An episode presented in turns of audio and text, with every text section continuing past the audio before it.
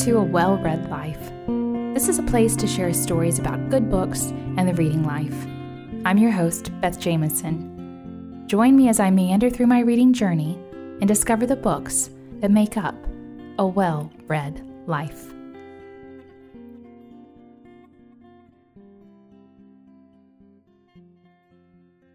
This fall, my family was supposed to be in Scotland. It's a place I've always wanted to visit Scotland is where my father's side of the family hails from, and my curiosity was piqued at an early age about our family history. It was a trip spent many years in the making, years of dreaming and months of planning. Our itinerary was mostly set, although travel and lodging were yet to be booked. An added bonus was that I would be spending my birthday in Scotland. What more could I ask for than spending time in tea shops, sneaking away to bookshops, soaking up the history and traversing the countryside. In March, as the virus began its ugly spread, my husband tried to prepare me for what would most likely happen. Scotland would probably have to wait. I held on with a sliver of hope that all would be back to normal by September. But with summer came the realization that there would be no trip this year. It was a bitter disappointment, but there was nothing for it. The dream would have to keep. So I put Scotland out of my mind for a time. But this winter, I found myself with a terrible case of wanderlust and dreaming again about our trip. To cope, I became an armchair traveler, reading books and watching TV shows set in Scotland, and listening to audiobooks narrated in lovely Scottish accents.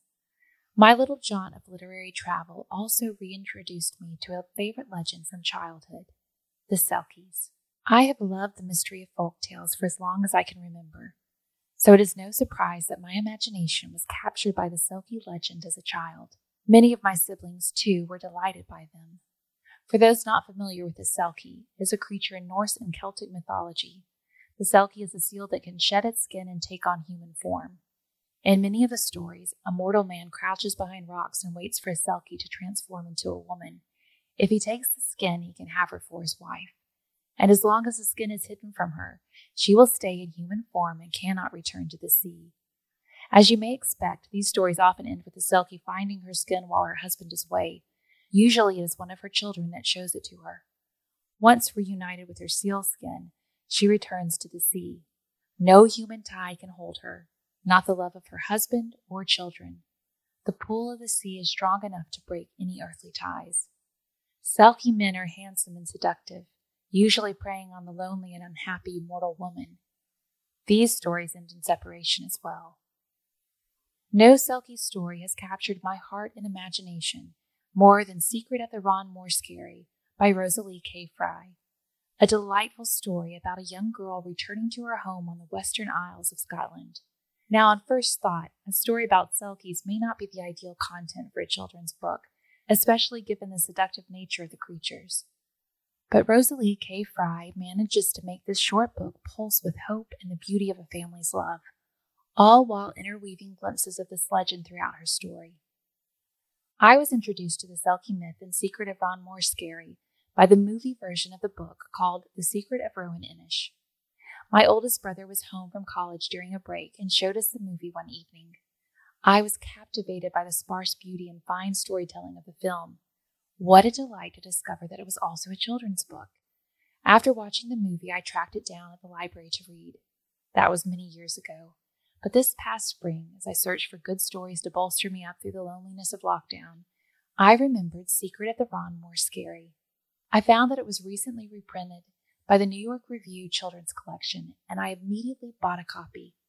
It was such a comfort to know that I finally owned a copy of the book for myself, and it was worth every penny that I spent on it. This winter I picked it up to read at the height of my wanderlust. From the first lines, I was drawn into the story of Fiona McConville again. White capped waves scudded before the wind, tumbling over one another in their hurry to fling themselves on a little steamer heading out from the coast of Scotland toward the Western Isles. We first meet Fiona on the deck of a ship traveling to the Western Isles. She stands alone, a solitary little figure. She's going to stay with her grandparents, where she will be one step closer to the place of her birth Ron Mor Island. The McConvilles lived on Ron Ronmore for generations, fishing and working what they could of the land, but left the island for an easier way of life in a city on the mainland when Fiona was a young child. Fiona has lived for the past four years in the city. She is sent back to the Western Isles for her health. Her condition, a lingering period of ill health because of the conditions of the crowded city, is palpable evidence of the McConvilles' tie to the island of Ron Ronmore. The book beautifully shows the strong ties of people to their land and how it can affect even the children. It is infused with a sense of place and the value of home in our lives. The McConvilles' relationship to Ron Ronmore is almost covenantal. The pull to return to the island is strong and stays with many members of the family. Apart from their home, they languish. Even the cottages on Ron Ronmore show this. They have fallen into disrepair and are in desperate need for the family to return, so they can be restored too. Once reunited with her grandparents on the Western Isles, though not yet back to the family home on Ron Mor, Fiona begins to recover. She also begins to hear stories of the family legends from her grandfather, the keeper of the family history and lore. A born storyteller, expertly portrayed in both the film and book, he regales Fiona with the legends of the McConville family. Fiona is entranced by her grandfather's stories. One day, as her grandfather repairs a fishing boat on the beach, he tells Fiona the story of Ian McConville and his mysterious bride. One day, Ian rowed out in his fishing boat and returned with a woman with great dark eyes and wild black hair. The only answer that he gives his neighbors of where she came from is that he found her on Ron Mor Skerry. In spite of the suspicion of his neighbors, Ian McConville marries the stranger, and here is where the legend of the Selkies enters the story, although it is mostly hinted at. After the birth of their first child, Ian's wife asked him to make an unusual cradle for the baby. The cradle is fashioned in the shape of a boat, made from wood of ships that sailed the sea. It has no rockers, for it is made to rock on the waves. It becomes the cradle for generations of McConvilles thereafter. This is not the only inheritance that the McConvilles received from Ian's mysterious bride, though. From time to time throughout the generations, a child is born with the dark hair and eyes of Ian McConville's wife, and the legend is that the sea holds a strange sway over these children. They are called the children of the Ron Ronmore Skerry, the small rocky island off of Ron Ronmore where the seals rest. Fiona's baby brother Jamie was one of the dark haired McConvilles and his disappearance in the cradle boat on the day his family left Ron Ronmore remains a mystery. Fiona longs to return to Ron Ronmore. Listen to the description of her first seeing the island after four years away. From the water it looked enchanting with its group of old stone cottages clustered around the tranquil bay in the lee of a sheltering hill. A glimpse of the island stirs Fiona's blood with the desire to return. Her grandfather also tells her a rumor that Jamie has been spotted by sailors sailing the waves in his cradle boat, escorted by seals, and this makes her more determined to find a way back to Ron Mor. One night she glimpses a mysterious light from her family's old cottage on the island. Could it be Jamie? Fiona soon sets out to discover if her baby brother is still alive. Is Fiona, a small child of ten with a frail constitution, destined to be the redeemer of her family? She has no special strength except an inner strength and courage in spades, and a deep love for the land and her lost brother to guide her. But is it enough to recover what has been lost for so many years? Well, you will have to read the book to find out. As I read Secret of the Ron Mor Skerry this winter, a cozy blanket and a hot mug of tea as my literary companions, I wanted to live in the story. I didn't want it to end. I wanted to stand on the deck with Fiona, breathing in the delicious salty spray from the sea as the ship steered its way to the big island. I wanted to ramble with her through the countryside of Ron Mor and curl up before a warm fire on a bed made from her granny's cloak. I wanted to find this little dinner set made of oyster shells in the abandoned family cottage. And most of all, I wanted to have the courage and hope from glimpsing a light on the island at night that a small boy named Jamie still lived, cared for by the seals, and would one day be reunited with his family. This is the power of these little stories. They can transport us to times and places when we are physically not able to go.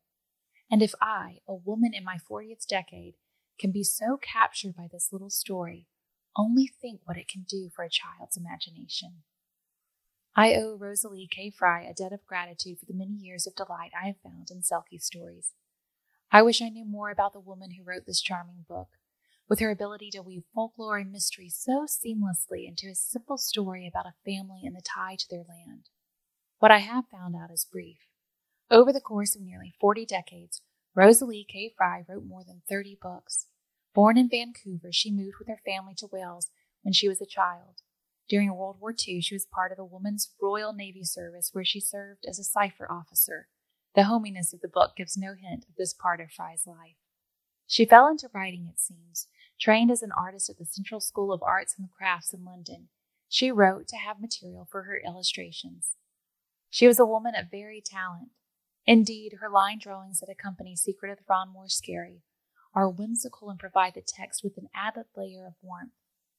It is a shame that more isn't known about this woman. Her contribution to children's literature in the form of this little book is priceless. Read this book if you, like me, are longing to travel again, even if it can only be from the comfort of your armchair for now. Read it if you miss the days of storytellers, or love folk tales or stories about mythological creatures. Read it for its air of mystery, expertly woven in such a short book. Read it for its comfort and homely qualities. Read it for its sense of place and how it shows our tie to the land. Read it for the story of a sister's love, undaunted and unwavering, always refusing to give up hope. If you find yourself fascinated by the Selkie myth too, you may like these books as well People from the Sea by David Thomson and The Stranger from the Sea by Mollie Hunter, and these movies, The Secret of Roan Inish and Song of the Sea. If you would like to read this lovely story for yourself, or the others I've mentioned, I've included an affiliate link to bookshop.org in the show notes. Until next time.